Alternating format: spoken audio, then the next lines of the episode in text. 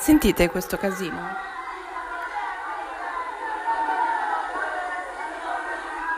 Sono le persone che detestano i segni zodiacali.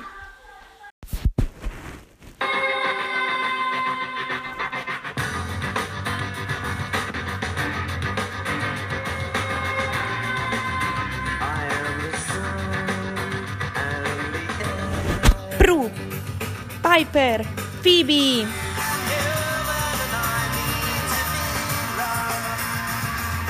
Just like anybody else. Alissa Milano.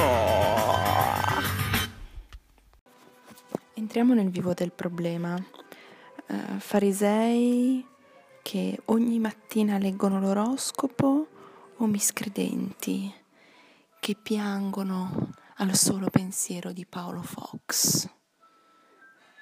In questi giorni abbiamo raccolto tantissime registrazioni di tutti i tipi, ingegneri incazzati, fisici, astrologi che parlano di spostamento dell'asse terrestre. Amici cari, a poco importa la vostra cosiddetta sapienza scientifica, perché qua gli astrologi si riproducono come acari di polvere. E com'è possibile che nel duemilaventi continui questa più le spese trentanovemila lire più le spese, poi non venite a dire domani non ho fatto in tempo e la voglio anch'io perché eh, no, allora dalla vita tutto non si può avere, no? Io credo nei segni, nei segni del destino e nei segni zodiacali. Parola di una bilancia ascendente acquario con la luna in vergine. E comunque confesso che nonostante la quarantena io continuo a svegliarmi ogni giorno e a leggere l'oroscopo. Paolo, tu che segno sei? Capricorno. Capricorno, beh, ah madonna, Capricorno, invece no, lui ci assomiglia molto a Capricorno. Sai perché? Sai perché proprio rompe il cazzo quando si impunta, che Dio, guarda, no, è una cosa allucinante, si impunta che... Secondo lui devi prima banalmente mettere, tipo ecco, questo è l'esempio, esempio da Capricorno, ecco, questo è divertente. Allora, eh? No, no, allora ci sono due cose che a me danno sui nervi come non mai, ma io non so cosa, cosa siano gli, gli aspetti di un Capricorno, non so cosa siano, però appunto faccio solo riferimento agli animali che sono molto eh, stubborn, come si dice, molto determinati, ecco. Paolo, la determinazione di Paolo. Quando condisci l'insalata ci deve essere un rituale preciso. Devi prima iniziare dal sale, poi metti l'aceto e infine l'olio. Se tu non fai questi tre passaggi nel tempo determinato, l'insalata non è condita, non la può mangiare, non si riesce, è impossibile. Che tu dimmi, cioè, sono assolutamente malata, tanto alla fine, scusa, posso essere volgare, tanto tutto finisce in merda. Se metti prima l'olio o il sale o l'aceto, che cazzo cambia? Vabbè. Niente, esempio numero uno. Esempio numero due, altrettanto divertente, però al contrario, esatto. Allora, noi beviamo la mattina da buoni non italiani, o meglio da italiani espatriati, il Nescafè. Sai quella cosa oscena che tre quarti di italiani proprio non possono neanche... Cioè, è... Esatto, però lo beve comunque.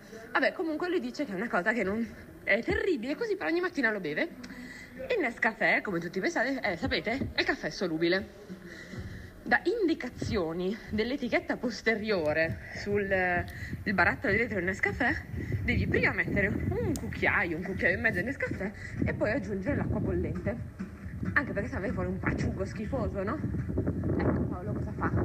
Mette l'acqua nella tazza e poi ci aggiunge granello per granello il Nescafè.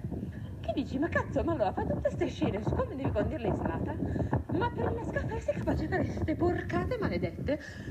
Anche che ci mette otto anni e io odio. Allora, essendo un tipo di conoscenze simboliche, non si muovono sullo stesso piano delle conoscenze logiche.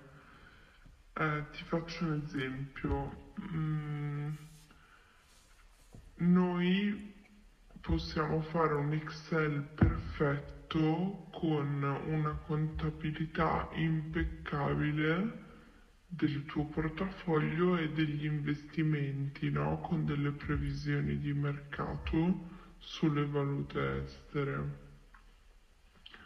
Però non possiamo prevedere qualcosa tipo il Covid.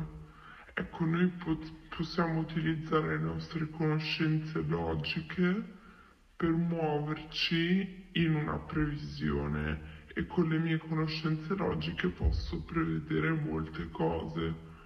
Posso basarmi sulla statistica, posso fare un quadro demografico di un paese, epidemiologico, eh, posso vedere se statisticamente avrò più o meno allergia domani in base ai pollini. Però ti faccio un esempio, un altro esempio, la medicina non si basa sulla logica. Jenner, quando ha preso il sangue di vacca infettata e l'ha iniettato nei suoi bambini e ha visto che erano immuni alla malattia, non ha fatto una deduzione logica, ha fatto un'esperienza. L'esperienza o funziona o non funziona e si muove in base a una cosa che si chiama trial and error, cioè tentativo errore.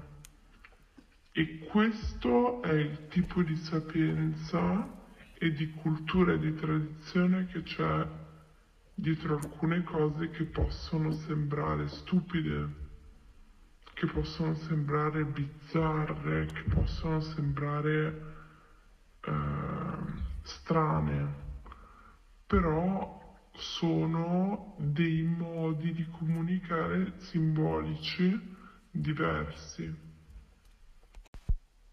Cioè, ma rispetto a tutta quella gente che comunque, cioè, dice che la, seg- la storia dei segni zodiacali è legata con completamente alla posizione dei pianeti, o che comunque eh, non c'entra un cazzo perché eh, allora dovevamo credere che in un certo periodo dell'anno eh, il cielo aveva determinate caratteristiche perché è influenzato dalla posizione dei pianeti in quel periodo dell'anno.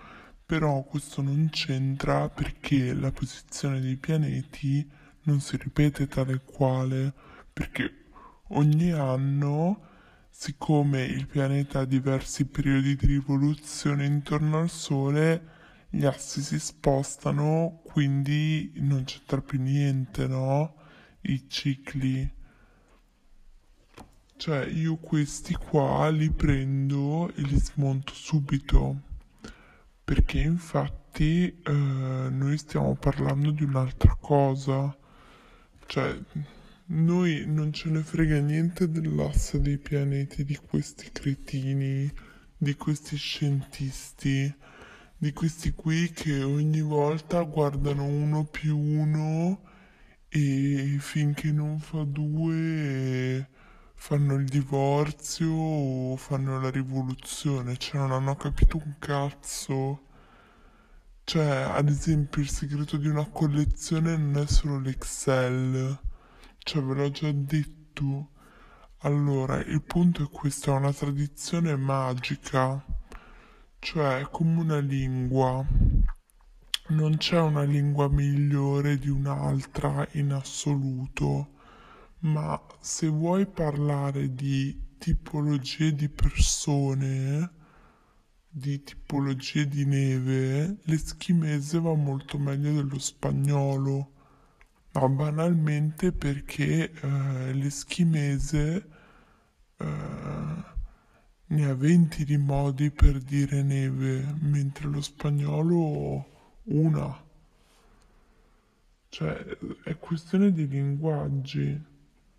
Ad esempio gli slavi eh, non si capiva perché eh, avessero una lingua così strana, e poi hanno analizzato la loro lingua e abbiamo capito che eh, hanno una lingua particolare perché vengono da un posto dove non ci sono uh, vocaboli uh, dedicati agli alberi, perché non ci sono. Quindi, eh, ad esempio, nel Medioevo, questa zona che era la Battriana, hanno capito che era una zona senza alberi, quindi era la Bulgaria proprio per questo. Cioè, ogni cosa ha la sua lingua. Ad esempio, mh, quando tu vai in un supermercato e eh, chiedi alla cassiera eh, se ha dell'acqua, qua non le chiedi posso avere un L di acca due O, cioè ogni cosa ha la sua lingua e i segni zodiacali sono una lingua per parlare di una tradizione che non c'entra niente con la fisica, non c'entra niente con la chimica, è una tradizione, è una sapienza simbolica. Quindi se vi piace bene, se non vi piace, benissimo. To be mistress of the King of England, you could secure for this family incalculable wealth and position. Do I have a choice? No. Do you think you'll like me? Of course you will, sister. How can you not? The King! The King! E questo è il trailer di um, The Other Boleyn Girl, l'altra donna del re. Del re, l'altra donna del re, con Scarlett Johansson e Natalie Portman. Cioè, fighe astruse. Poi a un certo punto c'è la tipica scena con la Scott Thomas, ehm, che è la mamma della Anna Bolena e di Mary, e davanti appunto al marito e al fratello lei comincia a dire eh, ma non, non potete mandare mia figlia a, mh, in questa situazione come una, un, un prosciutto nelle mani eh, di un macellaio a scopare con Enrico ottavo, non è giusto. I due uomini si guardano e dicono fatela uscire, fatela uscire, fatela uscire, fatela uscire, fatela uscire, fatela uscire, fatela uscire. Quante volte nella vita mi è capitato che mi dicessero fatela uscire.